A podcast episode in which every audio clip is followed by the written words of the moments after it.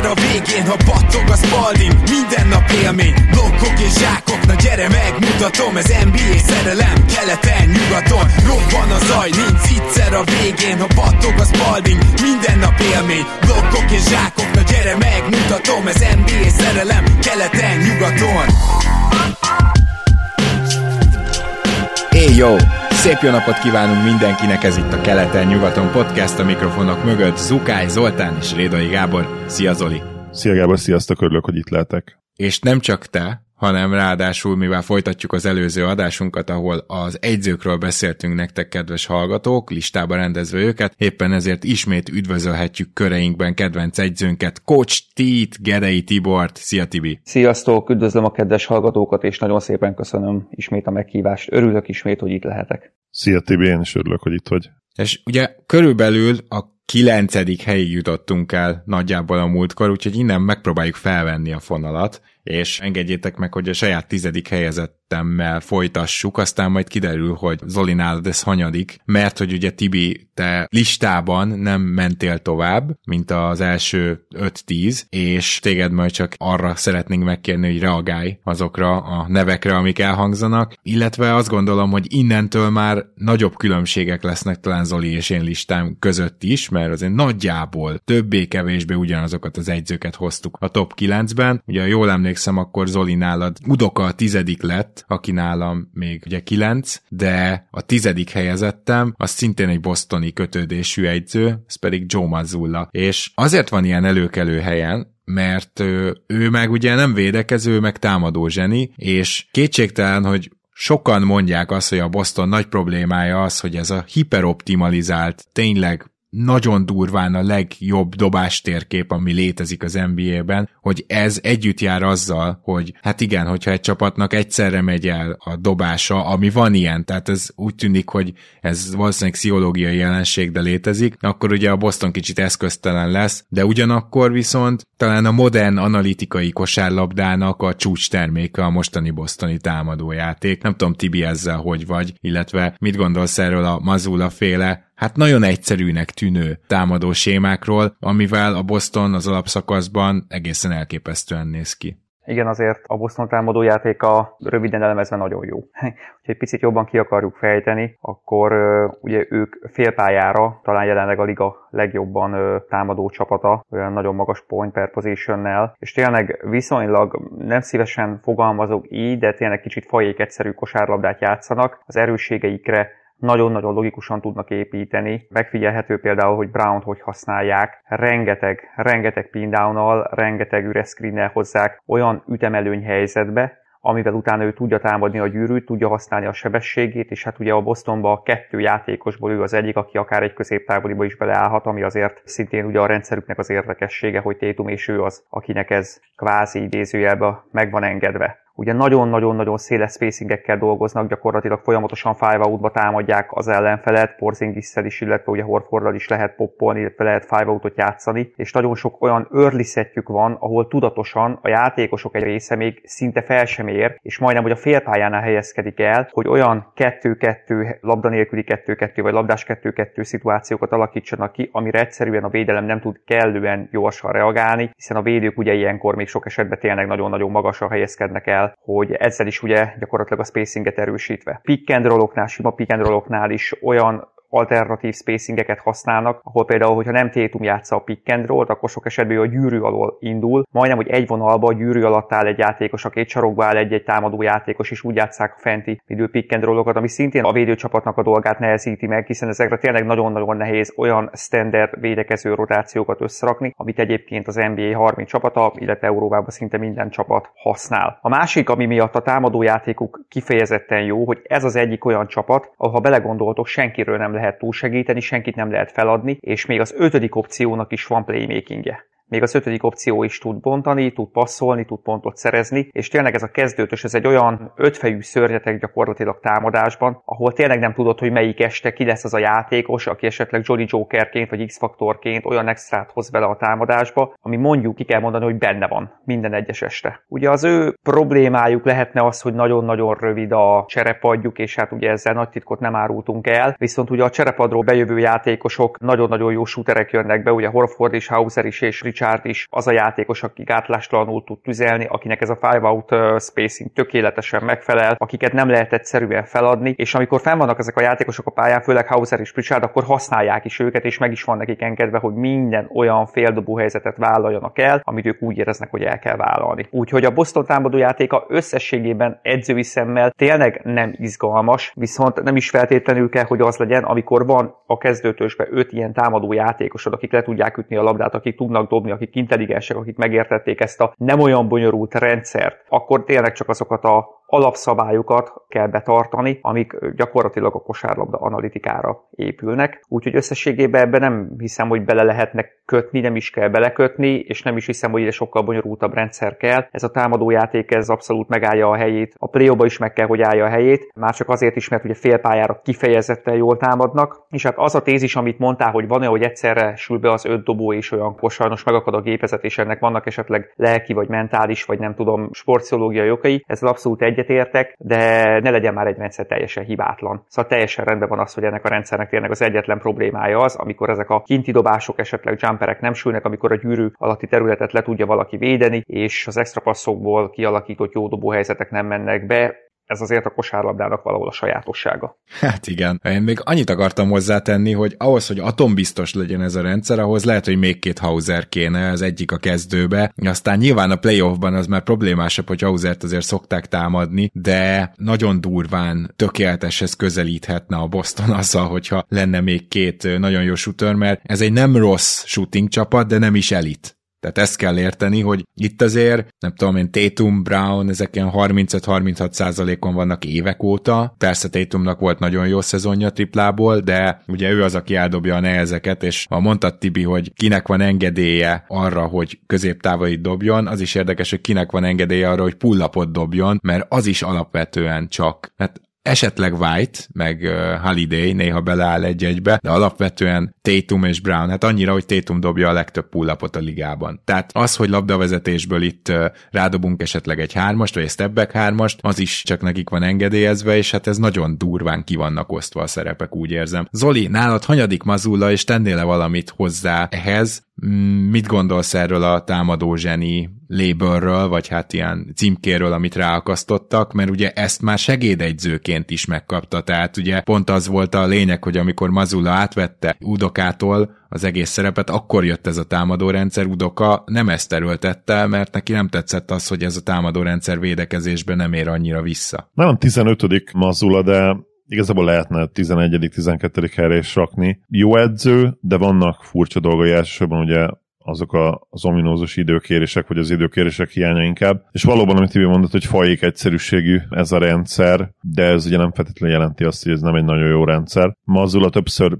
elmondta, és ez is kicsit ilyen közhelyesen hangzik, hogy a támadójáték és a védekezés az gyakorlatilag hatással van egymásra. Nyilván ezzel ő arra is utalt, amit egyébként Stevens is mondott a hit elleni széria után, hogy, hogy oké, okay, ha a laikusok ránéznek erre az eredményre, és ránéznek arra, hogy hogyan alakultak az utolsó mérkőzések, akkor azt mondanák valószínűleg a legtöbben, hogy Celtics-et a védekezése hagyta cserben. Viszont ha, ha mögé nézzünk a dolgoknak, akkor itt igazából a hittől egészen extra shotmaking jött, és pici túl teljesítés is, és ezt nyilván azóta a döntő kontextusában is valószínűleg nyugodtabb szívvel kijelenthetjük. És ahol viszont szerintük, és Stevens szerint is, és egyébként nyilván ebben mozdul és egyetértett vele, a támadó oldalon voltak nagyobb problémák, és az esett inkább szét náluk, és abszolút ebbe az irányba mentek el az off-seasonben, ugye, függetlenül attól, hogy persze maradtak egy papíron és eddig teljesítményben is elit védőcsapat. Valahogy az idei potenciális playoff offenzüket én fenntarthatóbbnak érzem, és valóban rengeteget javultak ugye a félpályás támadójátékban is. Még mindig vannak azért kérdőjelek, mert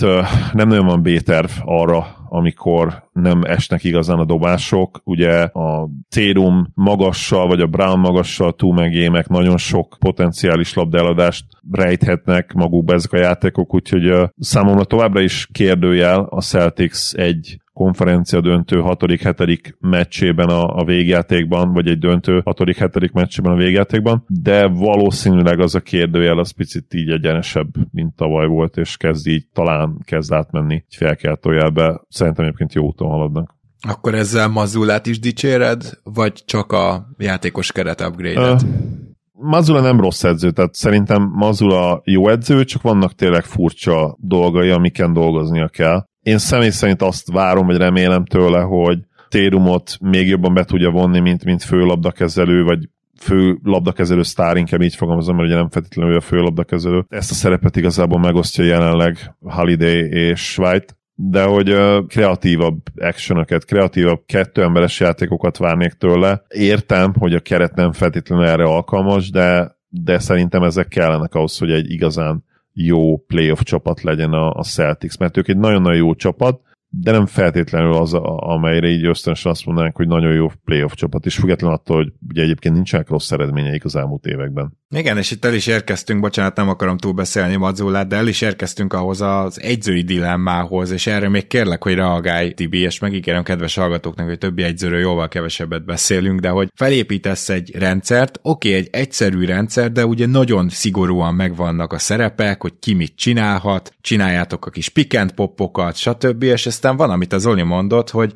tök jó lenne, ha tudna ez a csapat valami mást is, hogy egy picit szélesebb legyen a repertoár, mert valószínűleg analitikus szemszögből ez, amit most csinálnak, ez a legjobb. De ugye azt tudjuk, és láttuk a hit ellen is, hogy a playoffban azért meg tudják legalább részben akasztani, vagy pár meccsre akasztani ezt a rendszert, akkor viszont mi van? És ezért itt nyilván figyelembe kell venni, hogy mire alkalmas a játékos keret, és hát mondta az Oli, hogy oké, okay, kreatívabb szettek, gondolom arra gondol, hogy kicsit valahogy rendszeresebben támadják a gyűrűt, de nem biztos, hogy erre alkalmas a keret. Szóval, hogy te hol állsz ebbe a kérdéskörbe, Tibi, illetve szerinted egy alapszakaszrendszernek kell-e ennél több fegyveresnek lennie? Alapjáraton a Boston használhatná az alapszakaszt arra, hogy kicsit kísérletezik, és egy picit elmegy a nurse vagy a sportsra vonalba, amikor mérkőzéseket áldoz be, hogy megnézzék, hogy esetleg valami más hogy működik. De azért itt vannak szerintem olyan elvek, ugye az analitikai elvek, amiket ugye nem nagyon akarnak ők felülírni, és nem is nagyon lehet felülírni, amikor ezt súlykolod minden egyes nap, és próbálod az analitikus kosárlabdát kimaxolni, és erre felhúzol egy jelenleg nagyon-nagyon-nagyon jól működő félpályás támadórendszert, akkor szerintem ezen felesleges nagyon változtatni, hanem ebbe hinni kell, és mosolyogtam, amikor itt mondtad, hogy milyen problémáik lehetnek, vagy Zoli mondta, hogy egy hetedik meccs végjátéka. Hát, hogyha tényleg az a problémánk, hogy egy hetedik meccs végjátékában, ha esetleg ez a rendszer elakad, akkor hogy tudunk változtatni, akkor ki kell mondani, akkor nincsen probléma. Mert hogyha ez a mhm. legnagyobb problémád, akkor nincsen problémád. És igazából szerintem ezt tényleg nem igazán lehet jobban beoptimalizálni, és akarhatjuk itt a két ember kapcsolatát jobban erőltetni. Eleve ugye a támadások azok hogy épülnek fel ugye lehet két ember kapcsolatából, lehet álszóból, lehet posztából. Itt a posztápot teljesen el kell vetni, mert ugye ők nem fognak posztápolni, nincs is olyan játékosuk. Ugye két ember kapcsolatánál Porzingisnek bár van rólja is, de nyilván ő inkább egy poppoló magas, még hogyha meg is van a száza arra, hogy rolloljon, de nyilván az ő igazi skillja a tényleg az, hogy szét tudja húzni a pályát, hogy a pálya bármelyik pontjáról be tud találni, és hogy esetleg egy late switch ellen, ha őt megpasszolják, akkor át tudja dobni azokat a védőket, akik ugye rákerülnek. A, a playmaking az nyilván nem lesz itt extra szinte soha, mert olyan kifejezetten elit passzoló játékos, aki magas usage is dolgozik, olyan játékosuk nincs, hiszen Tétumot sem mondhatjuk, hogy extra passzoló, Brownra meg aztán végképp ezt nem tehetjük rá. Viszont tényleg az, hogy ez a támadás, ez, ez öt ember bármikor le tudja ütni a labdát, bármikor bele improzhat,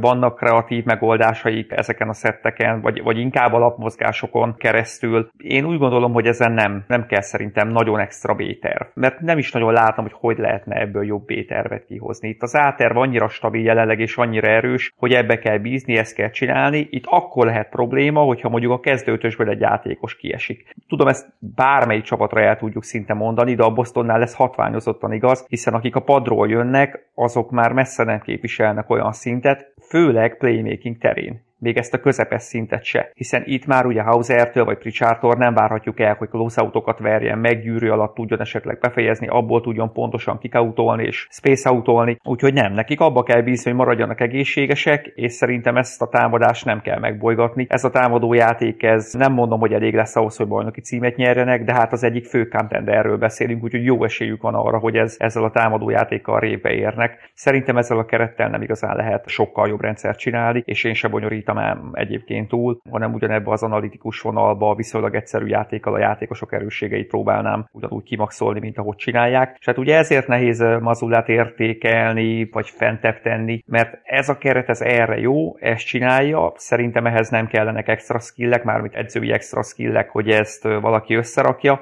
inkább ahhoz, hogy ne trollkodjon bele, ne nyúljon bele, és ne akarjon esetleg több lenni, mint ami. Érdekes, és kicsit meggyőztél, meggyőztetek, hogy lehet, hogy Mazulát én túlságosan felfele raktam. A Boston Druckereknek viszont szerintem ilyen részletes elemzésben még nem volt része az egész podcast történelmében, mint amit most kaptak, úgyhogy remélem örülnek. Zoli, nálad ki a tizedik? Mert akkor nálad nem Mazula. Már ugye ezt megbeszéltük, hogy Udoka a tizedik nálam. Ja igen, akkor mondtad már. talán azt derítsük ki, hogy ki az, aki a te top 10-edben még ott van, és az enyémben nem volt. 9. Taylor Jenkins, 8. Oh, Steve akkor Kerr. Jenkins. Oké. Okay. Jenkins. Na beszéljünk Jenkinsről, mert nálam csak a 17. Taylor Jenkins. Nálad miért került ilyen előkelő pozícióba? Ugye ő abszolút a védekező sémeiről híres, aminek középpontjában ez az úgynevezett coverage versatility van, tehát a csapat azon képessége, ugye, hogy szinte minden támadó sémát hatékonyan a félpálya szinte teljes dimenziójában le tudjanak fedni. Ez a lefedettség, hogyha ilyen mobil szolgáltatós kifejezést akarok hozni. Ehhez nyilván nem csak gyors, de kifejezetten rob, tényleg robbanékony és hosszú védők is kellenek, ami ugye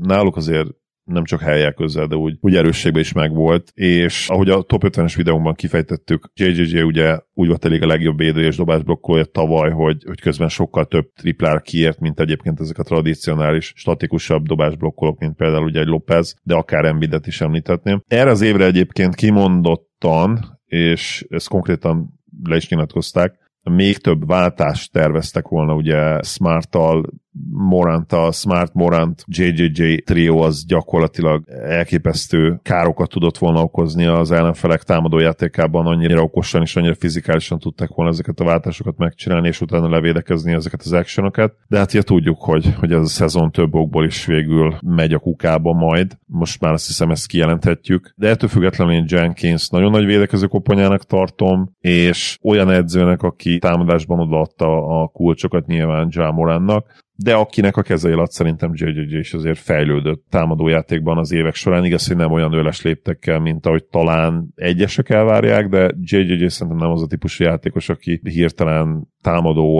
all lesz, nyilván all szín, de ugye neki máshonnan jön az értéke. Úgyhogy uh, Jenkins nálam ezen faktorok miatt ott van a top 10-ben. Nyilván te nagyon sokat nézed őket, és tudom, hogy bizonyos szempontból egy kicsit ki szerettél belőle, értsétek jól nézőhallgatók, de szerintem ő a körülmények áldozata lett inkább, és abszolút bounce back évet várok tőle, tőlük jövőre. Igen, én is, ez rendben van. Nekem, ami miatt Jenkins most nincsen magasan, az kettő faktor. Az egyik az, hogy ugye a szezon elején nyomott egy Adrian Griffint, megpróbált egy olyan játékrendszert ráerőltetni a csapadra, mondván, hogy nincs Morant, ami a Bostonihoz és a Netsihez hasonlít, csak ehhez abszolút nem voltak meg az emberek. És persze, oké, okay, mondhatjuk, hogy pár meccsig kísérletezni azzal mi a baj. Nem, semmi, csak nagyon elvetetnek tartottam az ötletet. A másik pedig az, hogy ő tényleg egy kiváló alapszakasz egyző, de a playoffban szerintem eddig rendszeresen nem tudott jókat húzni. Meccsek közben még, még azzal jobban ki vagyok békülve, azzal nem nem, ahogy mondjuk meccsről meccsre adjusztál, az nagyon lassú nála. Na most igazából ettől függetlenül elképesztően kultúrált játékot játszik a Memphis, és ez nem elég, hogy nagyon kultúrált, hanem hogy védekezésben ténylegesen elképesztően jól használják ki azt, hogy van egy ilyen Jolly Jokerük, mint Jalen Jackson Jr., viszont az is látszik azért, hogy amikor ez a rendszer megbomlott, és itt most Steven Adams kieséséről beszélek, akkor viszont ugye a lepattanózás annyira esett össze, ami nem, nem indokolná ezt a keret. Tehát az, hogy mondjuk rosszabb lepattanózók Steven Adams nélkül magától értetődik, de amikor elsőből 28 leszel, az nem. Én azt gondolom, hogy itt gyakorlatilag Taylor Jenkinsnek van egy kicsi Budenholzer szindrómája, és ezért raktam hátrébb, de a 17. hely most egy picit tényleg túlzásnak tűnik, úgyhogy rögtön két dologban is kezdtek meggyőzni, illetve kíváncsi leszek Tibi véleményére. Tibi, te ugye a két és fél évvel ezelőtti hát ilyen műsorunkban, ahol az egyzőket sorrendbe raktuk, ott Jenkins már beraktad a top 10-be, emlékszem, és te voltál az egyetlen közülünk, tehát neked egy nagyon jó kezdőbenyomást tett. Igen, az akkor nagyon szimpatikus memphis ugye ő vitte fel, és évről évre olyan egyéni fejlődésen mentek keresztül a játékosok, amihez biztos, hogy nagyon jó vezetőedzőkkel, aki konkrétan tanítja őket, és ugye az előző adásban beszéltünk arról, hogy teljesen mindegy, hogy a stábnak milyen szerepe van, a stábot és a vezetőedzőt azt mindenképpen egy kalap alatt kell kezelni. Az idei év az értékelhetetlen, nem is nagyon szeretnék belemenni, láttam pár Memphis meccset egyébként, és látszik például JJJ-nek támadásban a fejlődése, ami valahol normális is, hiszen ugye nagyobb usage kell dolgoznia, és ha ő egy fejlődőképes jó játékos, akkor igen, a, a hiányzókat neki kell valamilyen szinten pótolni, mind boxkorba, mind hatékonyságba, mind szerepvállalásban. Azok a problémák, amiket te felhoztál a play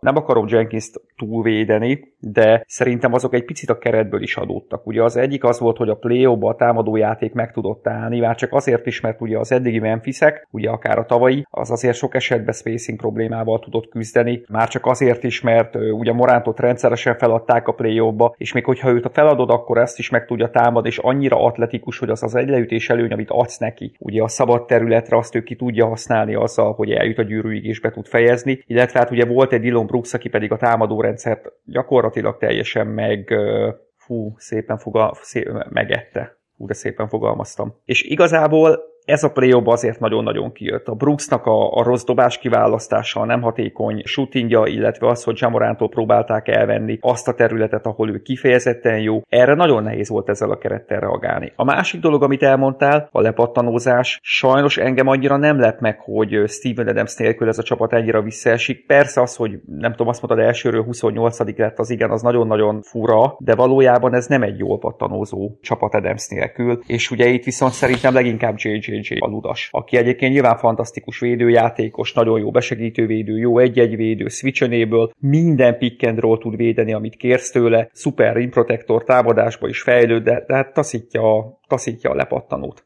És olyan lepattanózó vingek kellenének mellé, hogyha nincsen Adams, amilyenek azért a Memphisbe szerintem nem szaladgálnak és ugye ezt a lepattanózás is nagyon-nagyon nehéz kompenzálni, úgyhogy hát nincs más választás, ugye normál esetben Adams-et a play is a pályán kell tartani, hogy ne lepattanozzanak szét, viszont hogyha Adams a pályán van, és mellette van egy nem annyira jól dobó wing, illetve van egy Jamorant, aki szintén nem dob, az azért nagyon komoly spacing és támadás problémákat okoz akkor, amikor az ellenfelek már scoutolnak. És ezt azért edzőként nagyon nehéz számon kérni, hogy miért nem változtatott. Hát ha nincs mi változtatni, mármint hogy nincs meg az anyag a változtatáshoz, akkor nagyon nehéz változtatni úgyhogy nyilván a Memphisnek ezeket a dolgokat kell megoldani, de hát most épp van egy évük ezen agyalgatni és agyusztálgatni és változtatni. Oké, okay, teljesen meggyőztetek. Taylor Jenkins most nem fogom tudni átvariálni a listát, de legalább a top 15-be be kell, hogy rakjam. A 11. helyezettem Rick Carlisle, és róla nyilván nem kell annyit beszélnünk, mert róla egyrészt már nagyon sokat áradoztunk korábban, másrészt pedig az a nagy kérdésem, és akkor Zoli hozzád fordulnék, hogy egyik kedvenc egyződ, aki bebizonyította, hogy nem csak lassan tud játszani, például ugye ez volt az egyik kritika még Dallasban, amikor mindenki top 5 egyzőnek tartotta egyébként, hogy nem csak lassan tud játszani, az Indiánával a rohanósat is játszott, tehát azt mondhatjuk, hogy végül kiderült róla, hogy egy kerethez nagyon jól alkalmazkodó egyző, hogy szerinted miért nem tud az Indiánába védekezést összerakni? Mert ez a keret ennél biztos vagyok benne, hogy jobban kellene, hogy védekezzen. Itt nyilván van egy olyan elmélet, hogy a rohanós csapat, az all offense csapat, az egyszerűen nem ér vissza, ott egyszerűen a, de erre majd Tibi véleményére is nagyon kíváncsi vagyok, hogy tényleg csak a Golden State Warriorsnál láttuk azt, hogy rohan is a csapat, jól is támad és jól is védekezik, és lehet, hogy ott azt mondhatjuk, hogy ott egyszerűen olyan mennyiségű two talent volt, hogy ez megoldható volt. Nem tudom, minden esetre nagyon kíváncsi vagyok, hogy Rick Carlisle-al hogy áll egykori rajongója, vagy nem tudom, hogy még mindig az-e. Zoli, és nálad hanyadik?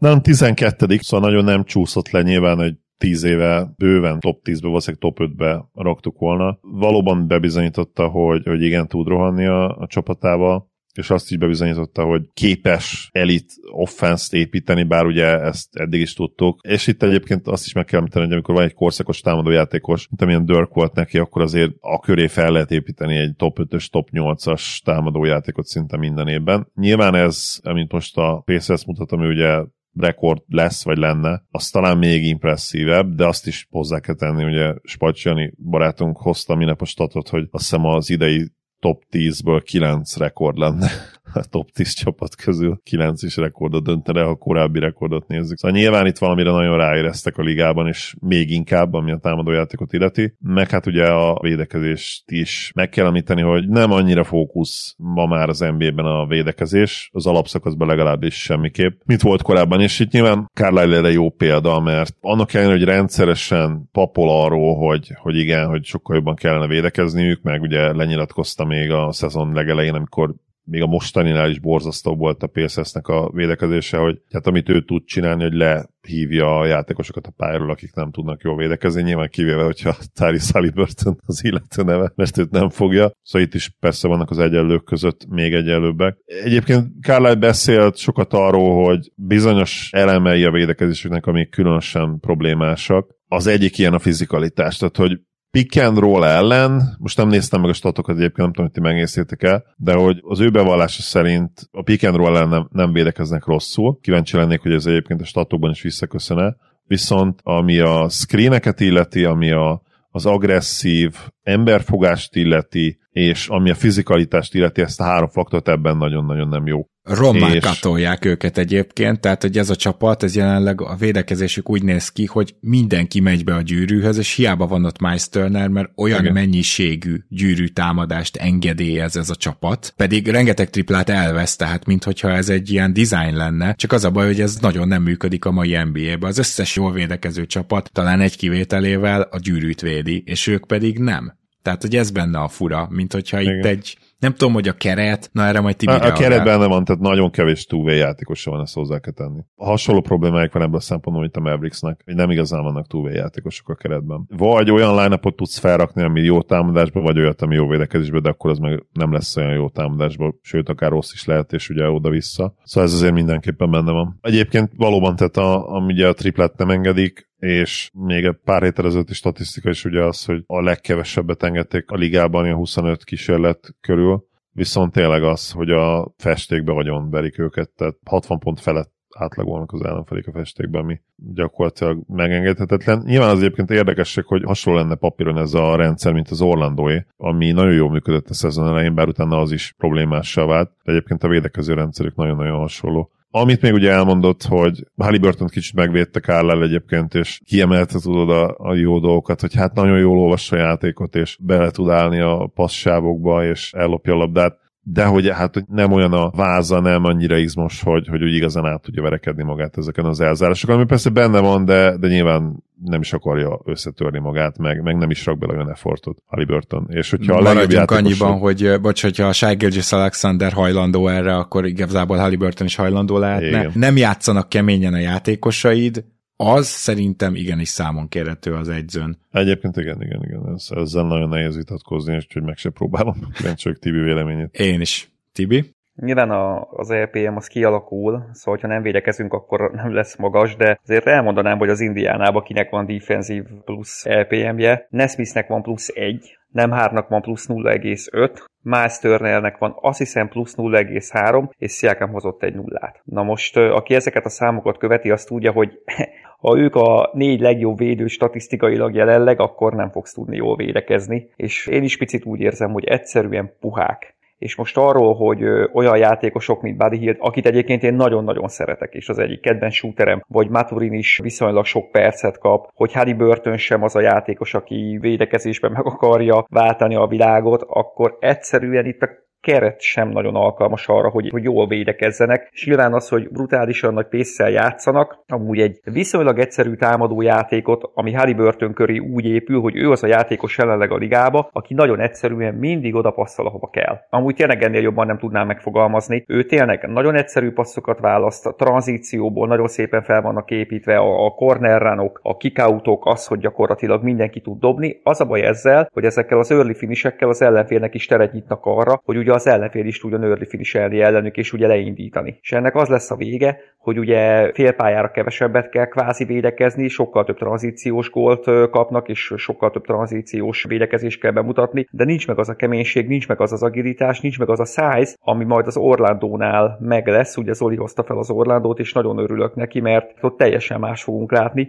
főleg akarati címszó alatt, hogyha lehet ilyet mondani, hogy akarat ezen a szinten, de szerintem azért lehet. Ennek ellenére szerintem kell ez egyébként zseniális edző, és tényleg ott top 10, 11, 12 környékén kell lennie, már csak egy picit a múltja miatt is, amiatt, hogy azért a múltban az új bejövő edzők előtt ő volt az egyik nagy újító, ugye emlékezzünk vissza a 2011-es zónájára, ami akkoriban azért kuriózumnak számított a ligába, ő is meg tud újulni, úgyhogy én összességében őt egy nagyon-nagyon jó és komplex edzőnek tartom, szerintem az Indiánánál nagyon jó, hogy itt van, és az Indiána, hogy hogy tud majd védekezésbe fejlődni, szerintem majd cserék vagy keretfrissítés útján nagyon-nagyon nehéz elképzelni, hogy belső fejlődéssel ezek a játékosok hirtelen felkeményednek és jobb védők lesznek. Igen, de mondjuk ebben speciál nem is volt soha jó Carlisle. Abban, hogy ő a fiatal játékosaiból ilyen keményen játszó. Szóval értitek, mit mondok, hogy abban viszont történelmileg sem volt jó, és ebben speciál kritizálták már a Mavsnél is. Az egész fiatal fejlesztés részleg egyébként, amit Carlisle a Mavsnél leművelt, ugye az is egy állandó ilyen visszhangzó kritika volt. Beszéljünk egy olyan egyzőről, aki szintén Zolit kérdezném először. Mike Melon jön nálam a 12. helyen. Őt egyzőlistákban láttam már top 5-be is, és látom még most is akár mondjuk 20.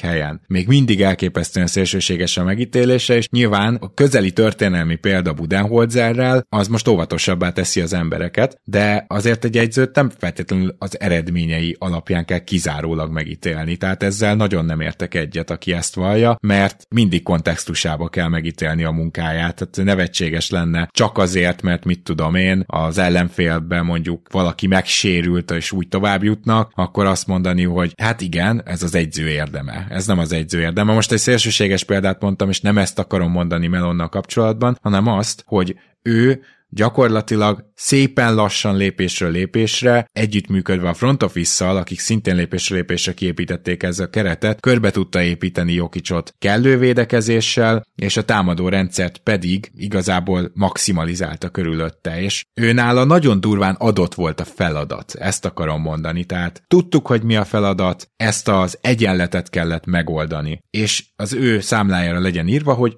megoldotta viszont összességében akár mondjuk a rotációknál, akár a reagálásnál meccsen belül, tehát ez, ez egy nagyon jó csapat, nagyon ritkán kell reagálnia, de azért nem túl jó ebben. Tehát, hogy nem tűnik ilyen nagyon éles elmének, viszont olyannak, aki tényleg ez az elképesztően szorgalmas valaki, aki egyszerűen addig forgatta, addig forgatta, még csak kirakta a Rubik kockát a végén. Lehet, hogy nem három másodperc alatt, meg nem is tíz másodperc alatt, hanem hosszú órák kellettek, de megoldotta. Az biztos, hogy Melon nagyon-nagyon jó pedagógus, tehát imádják a játékosai, és a játékosai nagyon keményen játszanak érte az ő felkészítése alatt, az ő kezei alatt. Ebben a részében a, a pszichológiában, a pedagógiában nagyon jó. Én se tartom egy zseninek, és nyilván ebben az is benne van, hogy Jokic az igazi zseni, és ugye tudjuk, hogy konkrétan ő szervezi sokszor meg a védekezést is, és ő mondja meg, hogy ki hova álljon. Ő hív játékokat nagyon sokszor, ő hív át játékokat nagyon sokszor, sőt, hát volt olyan is számtalan szó, hogy ő rajzolta fel a figurát, ugye időkérésnél is. És nyilván Melon azért is jó pedagógus, mert van egy ilyen kosárlabda agyad a csapatban, ami ugye minden idők egyik, hanem a legdurvább ilyen kosárlabda agya,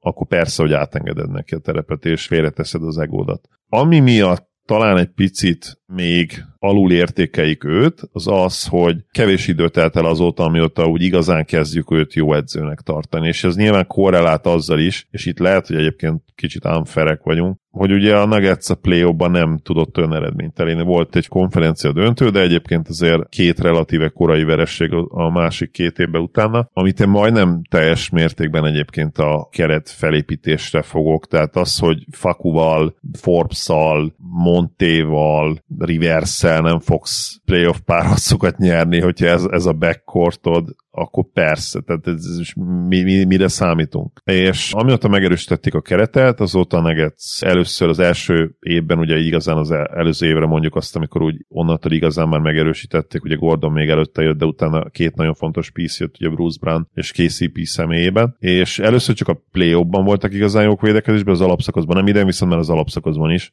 ugye jelen pillanatban 12-ek, de ővék a, a liga első clutch defense tehát az utolsó 5 percben a, a Nuggets rendelkezik a legjobb védekezéssel, és azért ez is valamilyen szinten Melon érdeme is, és azzal ő meg nem tud mit csinálni, hogy nagyon vékony ez a keret. Tehát Brown megkapta a lehetőséget, nem fejlődik úgy támadásban, hasznos tud lenni egy-két meccsen, de be van azért kicsit ragadva a fejlődésre, többet vártam tőle a második évre. Peyton Watson viszont védekezésben elképesztő, ugye a liga legjobb periméter védője jelenleg, hogyha a statisztikáknak hiszünk minimum 300 védekező labda birtoklásnál messze ő a legjobb az összes periméter védő közül. És hogy ez mennyire fog a play majd megint kicsúcsosodni, azt nyilván nem tudjuk még. Nagyon-nagyon erős a mezőny. Ha esetleg megint sikerülne akár mondjuk döntőbe jutni a Nuggetsnek, és tegyük fel, hogy esetleg ott még ki is kapnak, szerintem jövőre valószínűleg már azért top 10 környékére raknánk Melont mert az azt jelenteni, hogy még tovább építették a rendszert, hogy konzisztensen sikeresek, mert egy döntő azért siker lenne, én azt gondolom, nagyon erős nyugat, és akkor lehet, hogy ő meg tudja mászni ezt a hegyet, teljesen nem fog felérni a tetejéig, azt gondolom, abban egyetértünk, akkor se, hogyha triplázna a Nuggets, nem fogjuk azt mondani szerintem, hogy Mike Mellon a legjobb edző. És De akkor vissza... a, abban végül is egyetértesz, hogy ő mondjuk ilyen adjusztálásban nem gyors, hogy ő azért ugye az XNO-kba tényleg lassan kellett építkezni. Egy kicsi, kicsi a minta is, mert ugye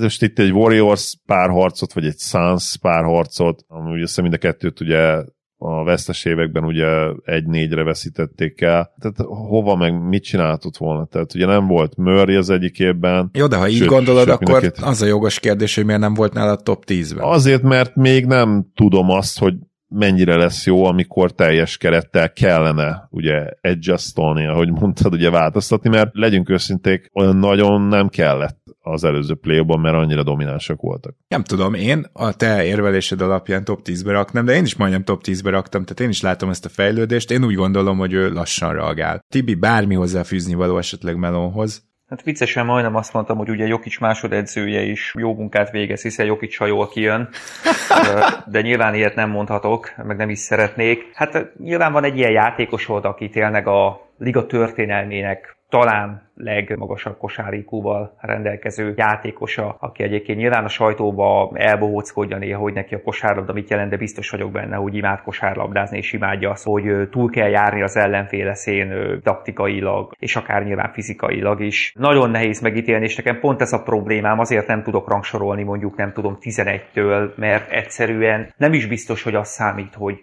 most ő 11. vagy 13. hanem inkább az, hogy legyen Jokic kompatibilis. Ez szerintem százszor fontosabb. Ugye tudnak védekezni, de hát vannak is ugye jó védőjátékosaik, és ugye Jokic nagyon-nagyon intelligens, mellette pedig jó egy-egy védők vannak, akik szintén nem hülyék a támadójátékot, meg felesleges elemezni, mert tudjuk pontosan, hogy amikor egy ilyen játékos van, aki tud passzolni, dobni, posztolni, irányítani, pick játszani, és gyakorlatilag mindent, akkor azért a támadást össze fogod tudni rakni. És nála is szerintem a megítélést nem kéne, hogy az eredmény befolyásolja, de nyilván, hogyha most nyernek három bajnokságot Csinorba úgy, hogy egyébként egyébként a level of competition egyre, egyre erősebb, és azért vannak nagyon komoly kihívók, akkor majd rakhatjuk szerintem fentebb, de most az belülni, hogy ő tizedik, vagy tizenhatodik, vagy nehogy Isten nyolcadik, az nagyon nehéz. Ugye ezért jó a lista eleje, ahol tényleg olyan fiatal, kreatív, újító edzők vannak, akiknek muszáj valami olyan dolgot beletenni, amivel ezeket a kvázi top csapatokat be tudják érni. Melonnak erre nincsen szüksége. Abszolút jó edzőnek tartom, de szerintem a legjobb szó az, amit Zsivera Gabi szokott használni, hogy ő, ő talán a leg legalkalmasabb edző erre a feladatra, hogy a Nagitsot vezesse.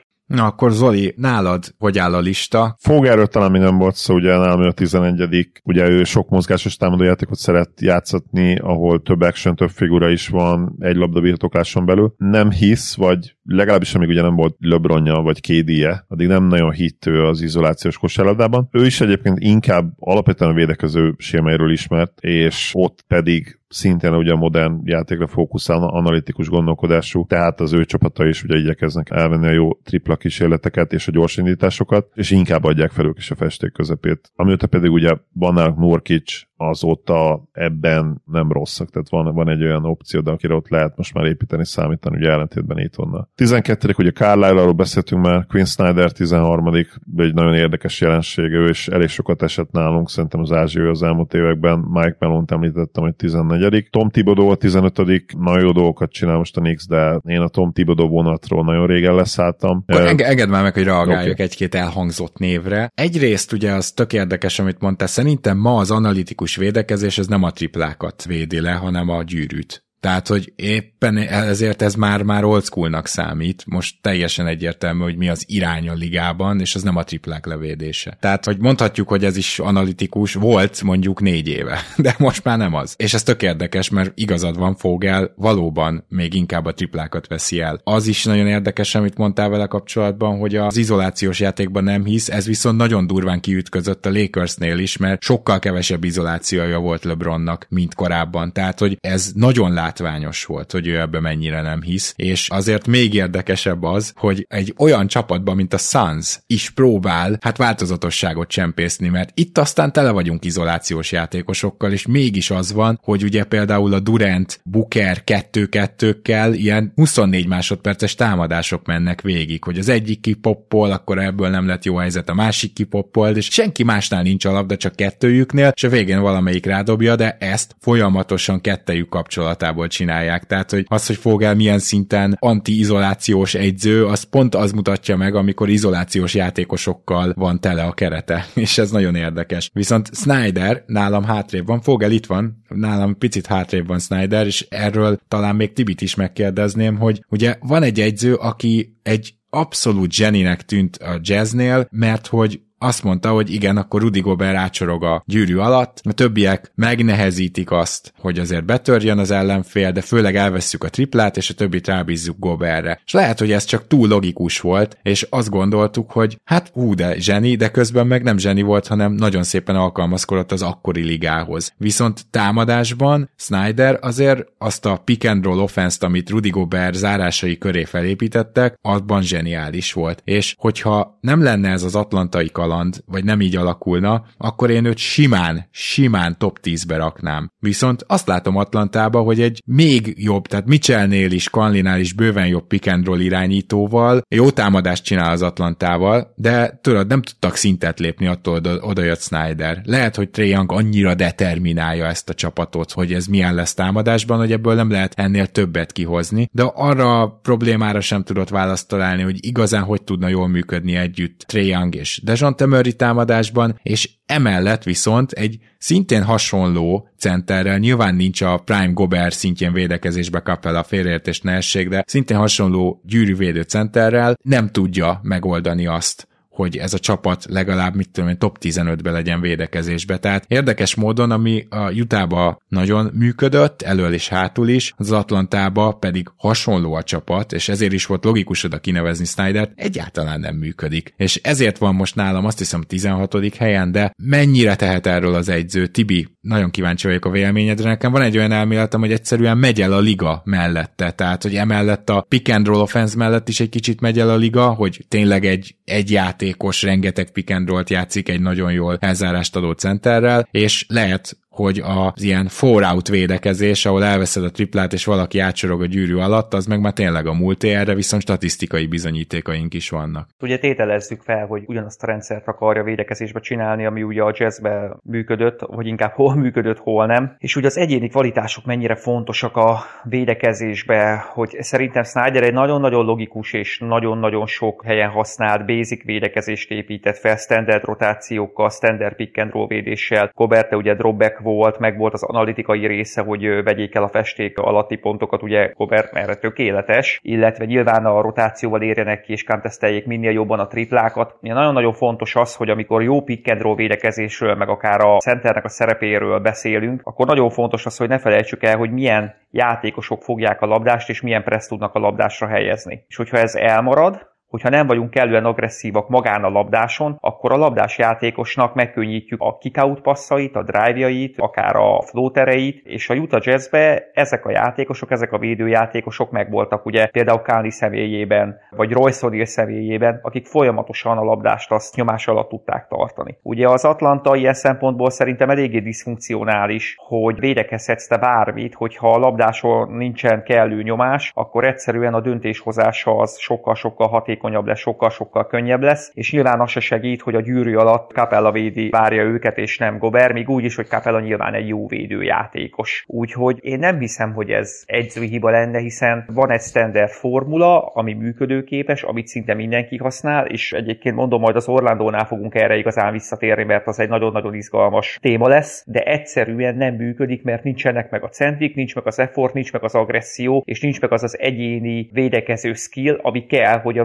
végén a point per position az alacsony legyen. Úgyhogy én nem érzem, hogy ez az ő hibája lenne. Ő nyilván nem egy top 5-ös edző, aki valami olyan újítással vagy olyan zónával fog előrukkolni, amivel kompenzálni tudja ezeket az egyéni vagy akaratbeli hiányosságokat. Az akaratbeli szó direkt használtam most, ezt mindenki döntse el, hogy akarhat-e az Atlanta jobban, vagy nem. Erre azért nehéz válaszolni, nem láttam annyi Atlanta meccset. Ugye a támadás pedig egy picit ilyen szempontból hasonló, hogy a pick and roll köré épülő támadó rendszerek, azok nem azt mondom, hogy kezdenek kimenni a divatból, hiszen még a mai napig a pick and roll az egyik leghasznosabb vagy leghatékonyabb előszerzési támadó formula, de pont ugye az előző adásban a OKC-nél a utánál láttuk azt, hogy milyen előmozgások előszetik ezt meg, milyen kátjátékok vannak, milyen weak side spacingek vannak, amik egyszerűen segítik azt, hogy egy pick and roll, egy pick and pop, egy handoff pick and roll tényleg előnyé váljon. És az az előny az ugye sok esetben tényleg a weak side mutatkozik meg, hogyha ott jó mozgások vannak. Úgyhogy én nem gondolom, hogy ő top 10-es edző, valahol tényleg 10 és 20 között kell lenni. Amit ő védekezés címszó alatt tud, amúgy az egy jó működőképes és abszolút modern és hatékony, nem extra kreatív szisztem, amihez egyszerűen én úgy gondolom, hogy itt az Atlantánál hát nem igazán van meg az anyag.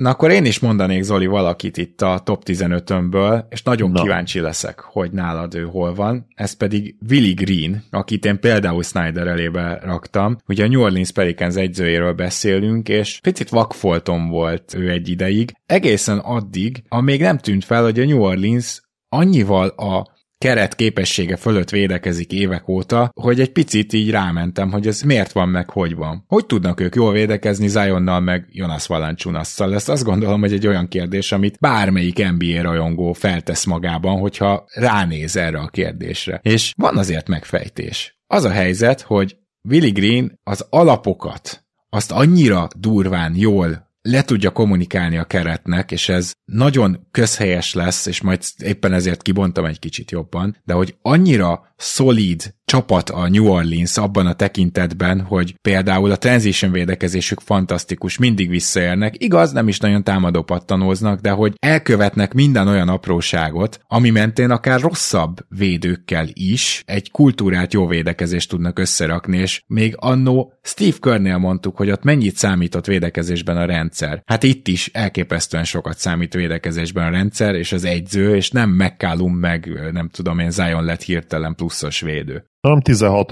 Willy Green, és egyébként egyetértek ebben. Ő is nagyon jó motivátor egyébként a hírek szerint. A fizimiská is olyan, olyan úgy tud komoly arcot vágni, hogy nem nagyon maradott kérdője, hogy kinek mit kell csinálni, vagy mit kellene csinálnia. És nyilván náluk is van egy Zion, aki egyenlőbb az egyenlőek közül, de egyszerűen egy edző bele van kényszerítve bizonyos helyzetekbe, ahogy Carlisle bele van kényszerítve Halliburtonnal, hogy Willy Green is bele van kényszerítve Zionnal ebbe a dologba. Ebből nincs igazán kiút úgy, hogy elérd azt, amit akarsz edzőként, hanem egyszerűen kompromisszumot kell kötni. És nyilván amíg a másik oldalon, ugye Zion nem Halliburton támadásban, de még így is rengeteget ad a Pelsnek, el kell fogadnod és el kell viselned ezt a dolgot, és nyilván megpróbálsz hatni rá, de egy ilyen típusú játékosnál valószínűleg, ha ő maga elhatározza majd, hogy ő egyszer élete formájában szeretne lenni, akkor fog ez megtörténni nagy valószínűséggel. Egyébként Willy Green kreatív edző, ahogy mondtam, ugye ez a mentális, illetve motivációs és pedagógus faktornál abszolút megvan. Szerintem kreatív actionokat is hív egyébként a Pelicans. McCallumot nagyon jól használják idén, tényleg ilyen harmad virágzása van a csávónak és itt tetszik az, hogy nem ment el full Zion irányba Green, mert tudja azt, hogy ők akkor lehetnek egy playoff csapat, hogyha van egyensúly a támadójátékban is. Főleg azért is, mert nagyon látványos, hogy Zion nélkül is körülbelül ugyanúgy támadnak, mint Zionnal. Tehát, hogy igen. Na, ezt viszont Tibi már nagyon régóta tartogatom neked. Szóval az a helyzet, hogy én megpróbáltam elemezni azt, hogy pontosan hogyan védekeznek ezekkel a játékosokkal jól, és az egyik, amit említettem, a transition, tehát mindig visszaélnek, nem támadó pattanóznak, mindig visszaélnek. Másrészt védő pattanóznak, nagyon keményen, és itt tudod azt látom, hogy itt valahogy ráhatottak a játékosokra, hogy azt, ahogy mondjuk Brandon Ingram megy a pattanókért. Az, ahogy Zion védő pattanózásban ugye szörnyű, de Valanciunas ott van, és nagyon jól kihasználják, mert folyamatos dropbacket védenek vele, és mindig közel marad a gyűrűhöz. Tehát, hogy azt látom, hogy a matekot meg akarja nyerni, de a másik, hogy, és ezt uh, már meg akartam neked említeni, hogy ha van olyan egyző, akinek a felfogása nagyon hasonlít a tiédhez, hiszen én rengeteget beszélgettem veled erről, az Willy Green, ugyanis elképesztő, ahogy a védekezésben, félpályán a New Orleans szinte mindig túl segít ugyanis Valanciunas csak dropbackbe tudod használni, még akkor is, hogyha nem bemegy teljesen a gyűrű alá, például a Boston ellen látványos volt, hogy azért magasabb volt az a drop, de ettől függetlenül azt látjuk, hogy abban a pillanatban, hogy előny van az ellenfélnél, mind a két, akár még az erős oldali, de a gyenge oldali sarok is behúzódik nagyon közel a gyűrűhöz, készen arra, hogy visszasegítsen, és egyértelmű túlsegítés, és megpróbálják azt feladni, aki rosszabb dobó. Például szintén a Boston elleni meccs Hauserre mindig megpróbáltak visszaérni, tehát általában Ingram fogta, és Ingram tudta azt, hogyha ő bemegy bumpolni vagy segíteni, akkor ő neki vissza kell tudnia érni. És nem mindig tudta ezt ugyan megcsinálni, de nagyon látványos volt, hogy kire értek vissza, és ki az, akiről úgy segítettek túl, hogy pontosan tudták, hogy ott bejebb lehet menni. Pedig a Bostonnál ugye viszonylag kevés ilyen játékos van. De például koncepciózusan Horfordnál azt mondták, hogy ha Horford dobál triplákat, és abból vernek meg, hát akkor ez van. Szóval ez ebben nagyon a te egyzőjelveidet látom, én csak azt akarom mondani. Azt biztos, hogy itt keményen játszik mindenki, tudja a szerepét, betartja, és hogy nagyon ismerik az ellenfelet még alapszakaszban is feltűnően tudják, hogy kiről merre, meddig lehet besegíteni. Igen, bár Horford egy 41%-os dobó, de ezt csak így halkan jegyzem, meg idén viszont kis volumennel dolgozik. Ugye Willy Green az nagyon-nagyon hisz abba, hogy a védekezésnél a, az individuál felkészülés nagyon fontos, és egyébként akkor kevés időd van védekezést építeni, akkor talán tényleg ez a legegyszerűbb és a legjobb dolog, amikor az ellenfélnek az egyéni skilljeit próbálod limitálni, és megpróbálsz rájuk védekezni. És amikor van egy olyan játékosod például, mint ugye Valanciunas, aki egyfajta pick and roll tud védeni, viszonylag limitált ugye a, a mozgástart tartománya nem egy gyors játékos, akkor hozzá kell alkalmazkodni a többieknek, és ezt leginkább úgy tudod, hogyha beskúlyozod ugye a védekezést, és tetszett is, hogy megemlítetted, hogy ugye hasonlóan gondolkodok, mint Willy Green, mert hát nem ő gondolkodik hasonlóan, mint én, és ezzel tudsz egyébként olyan dolgokat kompenzálni, hogy egyébként vannak egyénileg extra védők, akik a labdásra nagyon-nagyon nagy nyomást tudnak ugye helyezni. Hozé például ilyen, Herbert George nagyon-nagyon elitvédő, és hihetetlen jó nézni a closeoutjait, hiszen nem csak hatékonyak, hanem nagyon-nagyon okosak, de ezzel tudsz kompenzálni, hogy eldöntöd, hogy mi az, amit az ellenféltől teljes mértékben akarsz venni, és hát cserébe nyilván fel kell bizonyos dolgokat adni. Viszont ezzel meg tudják azt oldani, hogy a gyűrű azért védve legyen, meg tudják azt oldani, hogy Valanciunas a komfortzónájába védekezzen és a komfortvédését védje, meg tudják azt oldani, hogy olyan nem elitvédők, mint Zion és CJ McCallum se lógjon ki a rendszerből, és összességében nagyjából ezzel tudod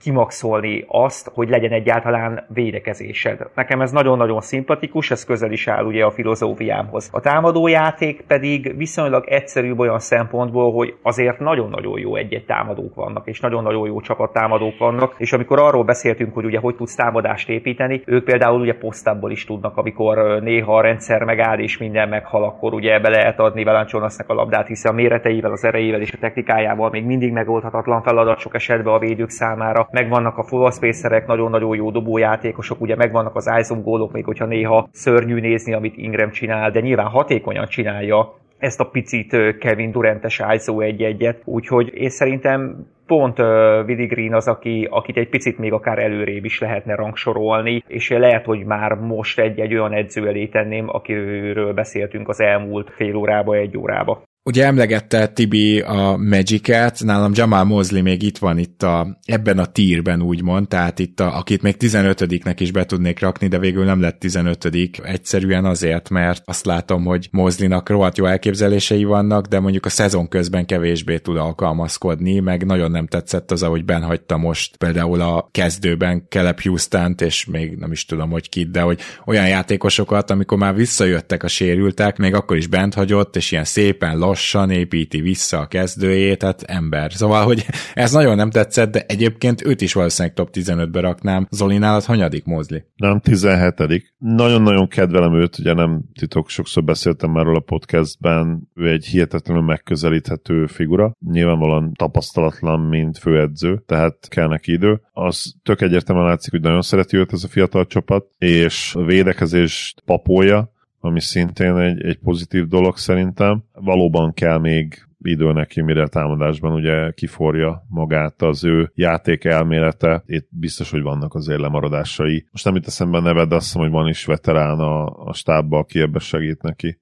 az egyik segédedzője, aki a támadójáték szervezésére inkább felelős, mint ő jelen pillanatban. Na de tényleg ő védekező koponya, és kíváncsi vagyok Tibi, te hogy látod, én azt látom, hogy nagyon jó védőkből nagyon jó védekezést rakott össze, durván jól használja azt, amilyen van. Tehát, hogy az egész Orlandónál először is ordít, hogy milyen keményen játszanak, az egyik legkeményebben a ligában. És ezt mondhatjuk persze, hogy milyen a keret, de szerintem ez mindenképpen dicséri az egyzőt, mint ahogy Rick Carline-nál mindenképpen igenis fel kell hozni azt, hogy milyen puhán játszik az Indiána. Én úgy érzem, hogy Mosley nem csak, hogy egy nagyon jó barátja a játékosoknak, tényleg szeretik őt, hanem ezzel együtt, ha nem is szigorú, de valahogy rá tudja venni ezeket a játékosokat, hogy dögöljenek meg védekezésben. Alapszakaszban is nagyon látványos, tehát az Orlandó ellen egyszerűen kék lila foltokkal jössz le a pályáról, még akkor is, hogyha Goga Bicadze mondjuk nem játszik, mert nyilván az ő közelébe menni, azt alá kell írnod a kockázatviselési papírt, de egyébként is hihetetlen, hogy milyen keményen tud játszani ez a csapat, de azért gondolom nem csak ennyi ennyiről van szó, hanem mögött ott van a rendszer is abszolút ott van a rendszer, és egyébként én nagyon örülök, hogy Bitácét megemlítetted, hiszen ugye a Indiánánál, amikor az EPM-eket soroltam, és ugye egy volt a legmagasabb, itt az Orlando Magicnél több játékos is bőven kettő felett teljesít, és Goga Bitadze egy időben még a ligát is vezette ebbe. Szóval azért amellett, hogy ő egy kőkemény csávó, aki mellett nem lehet elmenni, és aki bármikor fizikailag terrorizál bárkit a pályán, amellett ezért ő egy nagyon-nagyon okos védő, akit ugye nagyon sok szerepbe lehet használni. Az Orlando Magicnél egyébként, ami számomra fantasztikus és nyilván ez a keretből adódó, hogy elképesztően nagy a size, elképesztően magas játékosok játszanak minden poszton, nagyon-nagyon-nagyon hosszúak, nagyon nehéz ellenük támadni, mindenhova oda tudnak érni, és a standard a rotációk mellett nagyon sok olyan rotációt használnak, amit egyszerűen öröm nézni, és annyira automatikusan csinálják, hogy gyakorlatilag ettől lesz egy védekezés jó, hogy a játékosok a saját szerepüket a rendszeren belül tökéletesen értik és tökéletesen ismerik. Nagyon-nagyon sok esetben akár erős oldalról is az a céljuk, hogy megállítsák a betörő játékost, és egy olyan front switchnek nevezett rotációt használnak, amikor simán erős oldalra rotál ki az a játékos, akit megvernek. És mikor nézegettem az Orlandónak a védekezését, akkor azt láttam, hogy ez sok esetben tényleg automatikusan működik, minimális kommunikációval egyszerűen érzik, hogy mikor kell a weak side-nak jönni, és mikor kell a ball side-nak jönni. Nagyon jól csinálják, és az, hogy 6-8-6-10-es játékosoknak kell kiérni, jó fizikumú, gyors atlétáknak kell kiérni ezekre a kikautokra, ők tényleg meg tudják csinálni, mert időben indulnak el, és az, hogy megvan a size, az nagyon-nagyon nagy előny. Ugye Wagner és Bankéró is kifejezetten tetszik, amit védekezésbe csinálnak, akár egy-egy védekezésbe is. Nagyon nehéz őket átdobni, nagyon nehéz őket beposztolni. Hogyha megverik őket egy-egybe, akkor ugye azon nyomban jön a, a segítés, és lezárják a gyűrű alatti területet teljes mértékben. És ugye amikor Willi Greennél a súlyozásról beszéltünk, az Orlandónál is van egyébként egy nagyon-nagyon komoly súlyozás. Többek között például a Boston elleni mérkőzésen nagyon szépen látszott az, hogy azok ellen a játékosok ellen, ugye Tétum és Brown ellen, akik középtávolról is tudnak veszélyeztetni, a flat védést azt jóval fentebb tolták, és olyan játékosok ellen, akiknek nincs igazából ez teljes mértékben megengedve, és akik nem fognak midrange jumpereket dobni, azok ellen meg gyakorlatilag dropbacket védett az aktuális ötös játékos, és feladták ezeket a nehéz középtávoli dobásokat, ergo ugye a védekezés analitikai részét ők is nagyon-nagyon jól használják. Ez egy hihetetlenül izgalmas csapat igazából, mert védekezésben náluk tényleg a csillagoség a határ valahol, amihez kell ugye egy nagyon nagyon-nagyon jó edző, és szerintem Mosley kifejezetten jó edző. Nekem nagyon-nagyon tetszik, ahogy ezt az egészet összerakta. Kell a játékosoknak a nyitottsága arra, hogy legyenek kreatívak védekezésbe, és a védekezés individuális részét is tudják használni, tudjanak alkalmazkodni ahhoz, hogy épp kit fognak ki van az ellenfélbe a pályán. Én úgy gondolom, hogy ezek nem nehéz dolgok egyáltalán, ezeket azért valaki, aki ezzel foglalkozik, meg tudja érteni, és hát a támadó játék pedig még fog fejlődni, mert azért alapjában éve itt a húzójátékosok annyira fiatalok még, hogy itt szinte még garantált a belső fejlődés, garantált az, hogy playmakingbe szinte mindenki fog fejlődni. Elképesztően jó most Orlando Magic Druckernek lenni, mert tényleg nagyon izgalmas dolog, és aki szereti a védekezést, annak meg, meg aztán végképp. Tényleg nálam, nálam Mosley valószínű a 11., 10., 11., 12. tírbe van, és én nem raknám fentebb. Na, végigmentünk nagyjából azon a top 15 környékén, amit gondoltunk, és akkor most szeretném itt megpörgetni, hogy kiderüljön az, hogy végül is kik a legrosszabb egyzők szerintünk. Nálam is még Tom Tibodó errefele van. Zoli, egy mondatos értékelés Darwin Hamről, hogy nálad hanyadik, mert nálam azért ő itt van a top 20-ban, tehát én, én azt látom, hogy ő azzal az XNO, tényleg taktikai repertoárral, amivel ő rendelkezik, nem nagyon tudom őt lejjebb rakni, holott mind a rotáció, mind a kezdő, meg az egész rendszer kiépítés, az azért akadozik, de az viszont látszik, hogy ő taktikailag az egyik legjobb az NBA-ben, és ez a playoffban is szerintem kijött, egészen addig még szemben nem jött a Denver, de szóval összességében őt azért nem tudom teljesen a végére rakni. Nálam a 23. helyen van, és a leges legvégére. Nem tudom őt rakni, de ennél azért vannak olyan dolgok, amik hát eléggé megbocsájtatatlanok, rosszkor rak fel small ball line ugye ezt a Denver ellen többször elkövette ezt a hibát, illetve abban sem vagyok biztos egyébként, hogy tény, hogy említettük azt, hogy Carlisle-nak nincsenek játékosai, majd Kidról beszélünk, aki nálam egyébként 30 ha lelőttem ezt a point, nyilván most így személyes érintettségem is van a dologba, de hogy ha a Mavericksnek sincsenek ugye játékosai, akkor nyilván a lakers ki kell jelenteni, hogy nekik abszolút nincsenek szintén játékosai. Alapvetően egy, egy olyan rosterrel kell dolgozni, ami hát messze-messze van a tökéletestől, és még csak optimálisnak se nevezném, de ettől függetlenül a Denveren azért több olyan hibát is elkövetett, ami, amit utólag nagyon sokan elővettek, és nem érzem feltétlenül azt sem, hogy hogy ő egy ilyen nagyon-nagyon extra jó pedagógus lenne, tehát, és hem nem igazán tudja kompenzálni ezt ilyen nagyon jó motivációs készsége vagy, vagy pedagógiával, bár hozzáteszem, hogy Doknak elvileg ezek az erősség, és nála ő még lejjebben, ugye nálam a listán 25. helyen. Szóval nem, nem vagyok abszolút még ilyen szinten sem jó véleménye Hemről, mint te, Gábor. Igen, azzal foglalnám össze, hogy lehet, hogy ő az, aki túl kreatív. Lehet, hogy ő az, aki túl agresszíven őrülten keresi a megoldást, és egyszerűen vadak a kísérletei.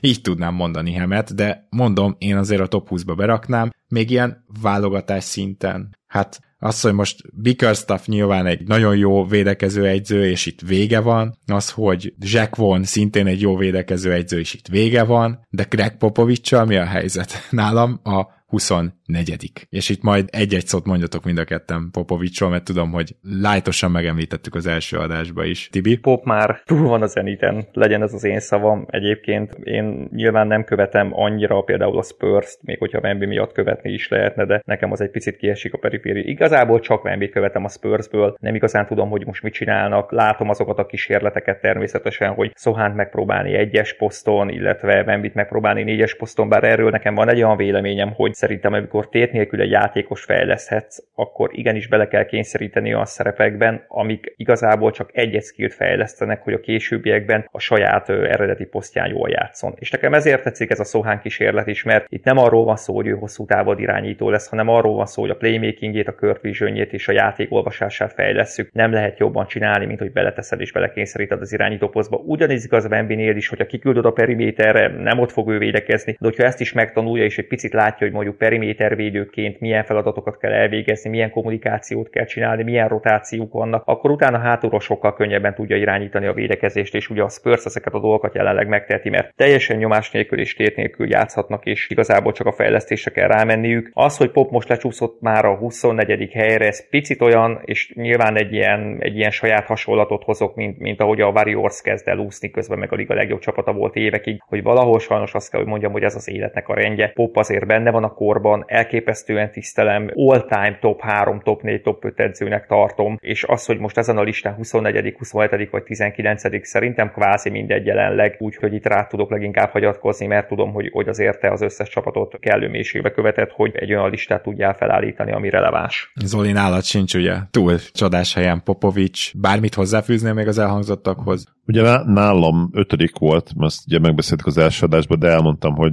lehetne akár 25 is, vagy 10 is igazából. Bár lehet, hogy vagy top 5-be, vagy utolsó 5-be, ahol reálisan ja, lehetne. Akkor rosszul emlékeztem, de igen, rosszul erre emlékeztem, igen. igen, hogy ezt mondtad. Uh, hát nálam szimplán még nem. A motivációját megkérdezem Popnak egyébként a, ami nyilván elég lehet ahhoz még egyszer, hogy valaki lerakja ezen a listán. Én azt nem gondolnám, hogy ő nem egy rohadtul intelligens edző még ma is, aki, hogyha mondjuk instant odaadná neki egy világbajnok keretet, akkor ne hoznak ki belőlük nagyon sokat, tehát ezt, ezt nem gondolom, hogy itt vagyunk még. És nyilván ebben benne az is, hogy a játékosok iszonyúan tisztelik, hogy ő a leginkább köztiszteletben álló edző nagyon-nagyon hosszú ideje, évtizedek óta igazából, ami ott a Phil Jackson már nem aktív edző. Én annyit reagálnék erre, hogyha megengedett, hogy én viszont azt gondolom, hogy most már nem tudnak kihozni egy jó csapatból sokat. Hát és lehet, valószínűleg nem fogjuk ezt megtudni, mert mire fogjuk. a Spurs olyan lesz, már ő, ő szépen elment borozgatni.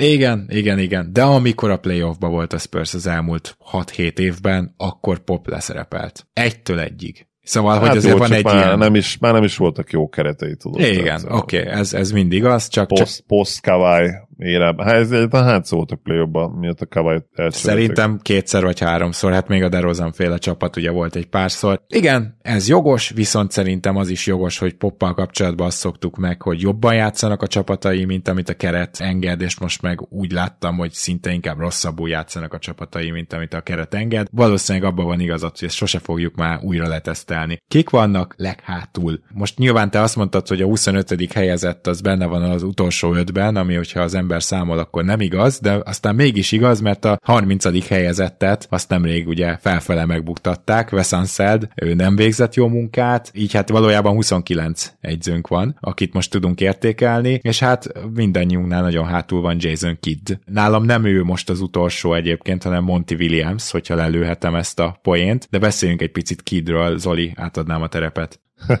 Hú, miket lehet mondani még Kidről tényleg? Idióta időkérések, idióta nem kikérése az időkérésnek, nagyon furcsa csere minták, tehát nem nagyon érted, hogy egy játékos játszik, nagyon jó teljesítmény nyújt egy játékos, kap 18-20 percet, utána három meccsig ilyen két-három perceket, négy perceket játszatja. Nyilván a védekezés a legnagyobb problémám, tehát ennél szerintem egy semmivel nem jobb védekező kerettel, ugye 9-10 volt a Mavs 3-4 éve. Nem is feltétlenül várnám el azt nyilván, hogy most nem tudom, tizedik legjobb védekezés legyen, de kizár dolog, hogy ne lehetne ebből mondjuk ilyen 17-18. legjobb védekezést összehozni. És igazából a támadó játék is érdekes, mert amellett, hogy persze top 10 simán a Mavericks, vannak ilyen 20 pontos negyedeink. Tehát, hogy ott sincs igazából B opció. Nyilván ez egy rohadtó luka centrikus keret, nincsen gyakorlatilag rajta kívül játékos, aki tud szervezni, nyilván Irvinget lesz, amikor aki ugye nem játszik,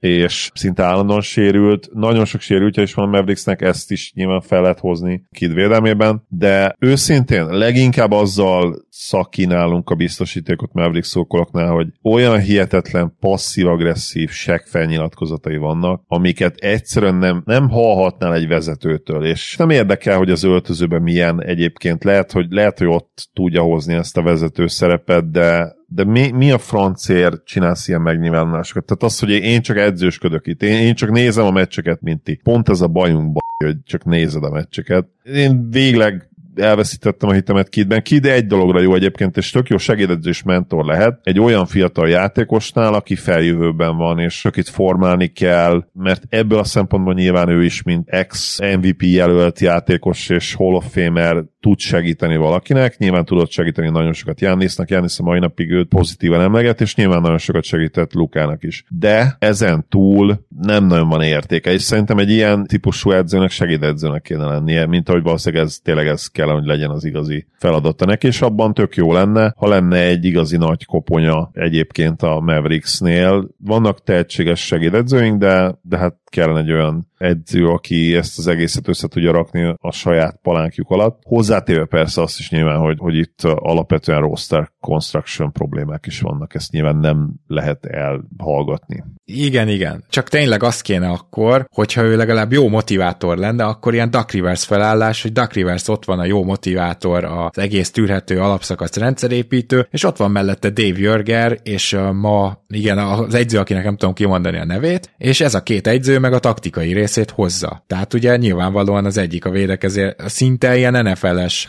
felfogásban. Duck Riversnél ugye ez működik, hát már amennyire nyilván, ez, mivel a playoff meccseken így nagyon nehéz meccs közben adjusztálni, ezért Duck Riversnél sem működik, de hogy akkor legalább ez lenne, de Kiddet még jó motivátornak se látom. Tibi, röviden, all-time egyik kedvenc játékosod, meg tudod-e kritizálni őt egyzőként? Hát, konkrétan all-time kedvenc játékosom is, miközben így bántottátok, ugye majdnem bementem itt az egyik szobába, ahol a aláírt mezei a falon lógnak, meg két könyv cseppet elmorzsoltam, de hát a viccet félretéve nem, sajnos az Olinak minden szava teljes mértékben igaz, és ő egy picit tényleg úgy néz ki, hogy szakmailag alkalmatlan arra, hogy NBA csapatot vezessen, annyi bullshit szarságot láttunk már tőle, ami, amit nem is kell szerintem nagyon jelsorolni. Én nem olvasom egyébként a megnyilvánulásait, de nyilván tudom, hogy egy fej, hiszen ő egyébként játékosnak is azért sok olyan húzása volt, ami mutatja azt, hogy ő, ő tényleg az sajnos. A támadásról nem nagyon akarok beszélni, beszélni, mert nincs támadó játékunk. Az a támadó játékunk, hogy odaadjuk Lukának a labdát, és nagyjából össze van rakva, hogy melyik védés ellen mit kell csinálnunk, mit kell csinálni, ha duplázzák a hedgelik, vagy hogyha mondjuk ott hagyják, vagy ha switchelnek ellene. Ezekhez azért nem kell szerintem elképesztően nagy koponyának lenni, hogy egy ilyet összerakjunk, főleg akkor nem, hogyha, hogyha Luka Doncsics a játékosunk. A védekezésünk az gyakorlatilag nem sok van,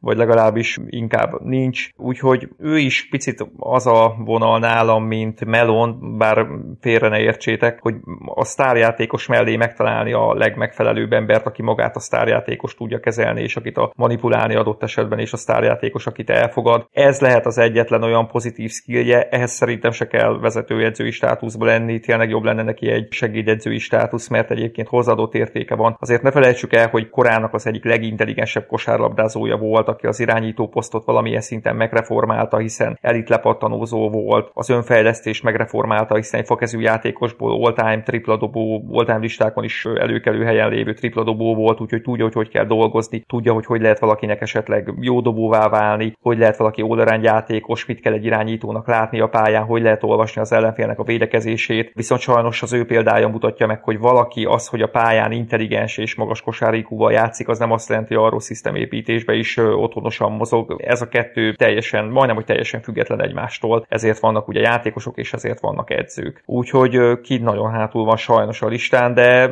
én egy picit mindig szomorú vagyok, amikor ezt így ki kell fejteni, mert nyilván rengeteg örömöt okozott nekem, ugye még játékosként, meg, meg valahol irányt mutatott, önszetlenségbe irányt mutatott, önfejlesztésbe és egy csomó dologba, de sajnos igen, őt nagyon hátra kell sorolni. Gyorsan két szót szeretnék szólni, két nagyon hátul lévő egyzőről szintén, Darko Rajakovic egy nagyon szép európai sokpasszos játékot simán áthozott az NBA-be, kiváló fejlesztő, de egyelőre nagyon tanulja ezt, hogy a rotáció akciókkal mit csináljon, hogy milyen döntéseket hozzon, és azt gondolom, hogy ő például egy olyan vezetőegyző, pedig nem annyira fiatal, mint mondjuk egy nem tudom, Mark Degno, de hogy ő egy olyan vezetőegyző, aki szépen felmászhat ezen a listán, benne sok potenciált látok, de hogy most mennyire tanulja az NBA-t, az hihetetlen. Annak ellenére mondom, hogy a saját stílusát teljes mértékben implementálni tudta, és az működik, tehát itt nem a rendszerépítéssel van nála a gond, és főleg nem a fiatal fejlesztéssel, amiről ugye híres, hanem minden mással gyakorlatilag, és nyilván ebben ő neki fejlődnie kell, azt gondolom már itt idén közben is fejlődik, de egyelőre még abszolút nincs helye a listán, mondjuk a top 25-ben sem szerintem. És a másik pedig Monty Williams, erre reagálhattok is akár ezen a ponton, tudva azt, amit most tudunk. Azon kívül, hogy Monty Williams nagyon szeretik a játékosai, és egy elvileg jó motivátor, aki most abszolút nem tudja motiválni egyébként kemény játékra vagy védekezésben a csapatát, azon kívül milyen pozitívumot tudunk felsorolni Monty Williams Williams mellett, mert én nem találtam. Tehát itt sem a rendszerépítés nem működik igazán,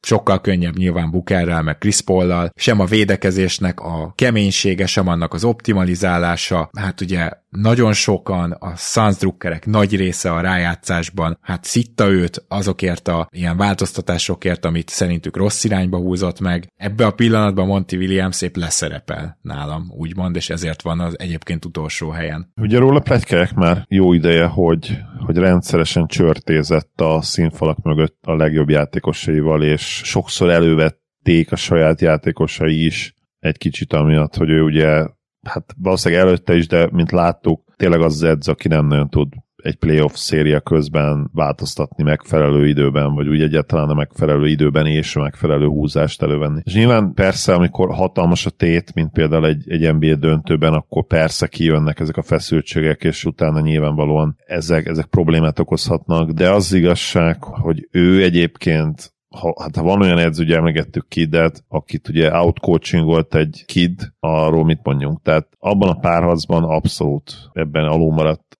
azzal a Jason kidd szemben, és aki egyébként szintén nem jó ebben. A Denver ellen pedig tényleg úgy nézett ki, mint, mint aki feladta az oldalvonalon, és már egy idő után nem is próbált meg igazából változtatni taktikán, meg, meg dolgokon, úgyhogy egy nagyon jó ember, Monty Williams, mindenki, mindenki ezt mondja róla, és nyilván mindig felhozzuk ezt, hogy szerencsétlenen ami a, tra- a tragédia, ami történt, ugye a feleség autóbal esete, tök jó, hogy, a, hogy abból ki tudott jönni, de ha így értékeljük, mint, mint edző, akkor nem tudunk igazán sok jót mondani róla ezen az emberi oldalon túl, független a, döntős run-tól nem csinált olyan dolgokat egyszerűen Monty Williams, ami alapján őt összességében egy jó edzőnek tekintessük, és amikor ennyire rossz vagy ugye, ami a, az in-game managementet, in-game adjustmentet illeti, akkor hát nem leszel magasan egy ilyen listán. És hát ugye nálad, nálad konkrétan a legutolsó helyen. Igen, igen, igen, igen. Még Kiddet éppen megelőzve, meg még nekem itt a végéről Chansey Billapsot kell megemlíteni, akit már említettem, hogy de itt meg Tibi felé terelném a szót, mert szintén az egyik kedvenc játékosod, ugye Tibi. Említettem az idei idényben, hogy a Bortlandnek a védekezése, amikor éppen nem hiányzik a fél kezdő, akkor egészen tűrhető, keményen játszanak. Azt valahogy eléri. Nagyon más pozitívumot azért nem tudok Bilapszal kapcsolatba felhozni, de ő speciál így is reklámozta magát. Ő el fogja érni, hogy keményen játszanak, hogy a védekezést betartsák, és ettől nem lesz nagyon jó a Portland védekezése, mert meglehetősen szarvédőik van vannak, csak mondom, hogy ennek mondjuk látom nyomait, más pozitívumot Bilapszal kapcsolatban én nem tudnék felhozni. Hogy vagy ezzel, Tibi? Hát nem is nagyon lehet igazából, ugye itt Williamsnél is, Billapsnál is az van, hogy annyira gyenge csapatokat irányítanak, hogy a, a limitációik így még jobban kijönnek, hiszen esetleg, ha még picit jobbak is lennének szisztemépítésbe szakmailag, az se biztos, hogy megmutatkozna ezeknél a nagyon-nagyon gyenge csapatoknál, ahol egyébként az idő előre haladtával a motiváció is kezd elvészni. Sokkal nehezebb egy vesztes kultúrában edzést tartani és fejlesztésre bírni, meg fejlődésre bírni a játékos, mint egy győztes kultúrában. Úgyhogy nyilván könnyű helyzetben se vannak, és teljesen jogos az, hogy itt a lista végén szerepelnek. Illetve hát én nem szeretem azt, amikor megjön egy új edző, és akkor a filozófiájának elkezdi hangoztatni az ilyen ilyen teljesen evidens dolgait, hogy mi keményen fogunk játszani, vagy rendbe teszem a védekezést. Én ezeket a mondatokat azért nem szeretem, mert ezek teljesen felesleges, elcsépelt marhaságok. Tedd rendbe a védekezést, és akkor utólag majd mindenki látni fogja, vagy játszatok keményen, és mindenki látni fogja, hogy itt élnek keményen játszatok. Ezeket nem kell hangoztatni, teljesen felesleges elmondani, mert ezek gyakorlatilag közhelyek. Hogy ők hárman-e a három legrosszabb NBA edző jelenleg, azt nem tudom, de reálisan nézve tényleg ott vannak az utolsó tírben, és hát ezek között ugye nem lepődnék meg, hogyha mondjuk Kidnek ez lenne az utolsó idénye, bár aztán ki tudja, hogy milyen nexusban van a Dallas vezetőkkel, mert az is lehet, hogy a neve miatt még maradni fog, ez majd szépen kiderül a jövőbe. Én számomra sajnos ezekről az edzőkről nem olyan izgalmas beszélgetni, nem nagyon lehet mit mondani, sokkal izgalmasabb volt ugye a jó dolgokat kiemelni, az új dolgokat kiemelni, a rendszereket és a rotációkat nézni, támadó szisztemeket vizsgálni, ez, ez nekem sokkal-sokkal izgalmasabb volt, mint itt az utolsó utolsó háromról elmondani, hogy hát igen, ők, ők őrülük nincs mit kiemelni. Oké, okay. Zoli, neked van-e bárki még, akiről mondanál egy mondatot, mert én részemről úgy érzem, hogy a végére értünk. Hát még itt ugye felírtam Wes Sunset Jr., te ugye most már nem az edző. Nálad is, Brian ö, nálad nem, nem bocs Zoli, nálad nem lett ő 30 meg Kiddet méregből beraktad mögé, de azért lássuk be, hogy Wes Sunset volt a legrosszabb edző a ligában. Ha nagyon őszinte akarok lenni, akkor igen, igen, igen, valószínűleg igen. Chauncey 24 egyébként valamit fejlődött, ha a szezon első hónapja után rangsoroltuk volna, lehet, hogy utolsó. Most már picit talán így lépeget előre, ilyen baby steps kis lépésben. És uh, szerintem mindenki mást átbeszéltünk. Aki Cliffordnak is itt a helye volt. valahol a végén, vége fele. Nálam 22. Clifford, és 24. ott van mellette nem sokkal Mike Brown. Az viszont nagyon durva, igen, mert ugye Mike Brown nálam ötödik volt. Szóval, hogy ez, ez azt igen. gondolom messze a legnagyobb különbség az egyzőlistán között, igen, mint igen, hogyha Popovicsot és Mike Brown-t kicseréltük volna. Így van. Hozzáteszem, hogy én nem, sose voltam nagy Mike Brown fan. Nagyon-nagyon értékes dolgokat csinál, de nem tudom, tehát a, ami az adjustment illeti, bár egyébként ő agresszív ezekben a game adjustmentekben, én csak sose láttam benne azt, amit, amit sokan láttak, tehát nálam, nálam Mike Brown nem, nem akkor edző. És nyilván benne vannak persze főleg a Cavaliers évek. Tehát, mm, ha az azt... alapján kéne ítélni, akkor nálam is hátrébb lenne, de szerintem amit sacramento csinál, az több, mint nagyon durva. Igen, de ugyanakkor meg tehát ezzel a kerettel, ez egy nagyon hihetetlen jó támadó keret szerintem, és ugye védekezést nem tudja összeállítani sehogy se, pedig ugye elvileg ez lenne az elsődleges feladata. Kicsit azért itt, és a Maver, egyébként, hogyha most egy két hete megnéztük volna még a mérlegeket, mindenféle szempontból nagyon ott voltak közel a Maverickshez. Borzasztóan alul védekezésben, elől támadásban, hasonló net is volt, most már azért van egy 3-4 meccs különbség a csapatok között, de nem látom azt, hogy Mike Brown egy ilyen nagy zseni lenne, hogy ötödik helyre rakjuk. Lehet, hogy hatodik lett, de mindegy, szóval igen, én meg főleg a tavalyi playoff széria, amiben ugyan kikaptak, hát ott is azt láttam, hogy egészen elképesztően felül teljesített a keret ahhoz képest, amit reálisan tudna, illetve szerintem jó fejlesztőegyző is. Jó, ebben van egy nagy vitánk, de egyébként nagyon hasonló volt azért összességében ez a lista, de voltak érdekes kisebb különbségek, meg a lényeg mégiscsak az, hogy az egyzők nagy részéről egy kis képet adtunk nektek, kedves hallgatók, úgyhogy remélem, hogy ti is élveztétek. Coach T. Gedei Tibor, nagyon szépen köszönjük, hogy itt voltál velünk mind a két adás alkalmával. Én nagyon szépen köszönöm a meghívást, nagyon jól éreztem magam mind a két adás alatt, és hát én srácok emelem a kalapom előttetek, mert elképesztő, és mindig meglepődök, hogy mennyire széles látókörűek vagytok, és mennyire ismeritek a ligát. Rengeteg új dolgot hallottam én is, nagyon hálás vagyok ezért, és hát remélem, hogy én is azért ott tudtam hozzátenni az adás színvonalához. Köszönöm, hogy meghívtatok, és sziasztok! Én is köszönöm, hogy itt voltál, Tibi, és köszönjük a kedves szavakat. Zoli, én pedig neked köszönöm, és akkor megyünk neki majd itt a csere határidő környéki részeknek. Hát nyilván előtte még egy All-Start mind a ketten rittyentünk, de aztán utána már minden a trade deadline-ról szól majd. Köszi, hogy itt voltál ma is. Örülök, hogy itt lettem. Szia Gábor, sziasztok! Kedves hallgatók, ahogy hallottátok, All Star, jön majd a mese is, még azt sem tartom kizártnak, hogy ezúttal a trade deadline után egy kicsivel, de ez semmit nem fog a mostani mese értékéből levonni, majd megértitek, hogyha kijön, nagyon készülök rá, és készülünk rá, illetve természetesen rengeteg műsorunk áll még sorban, úgyhogy kövessetek minket a következőkben is. Sziasztok!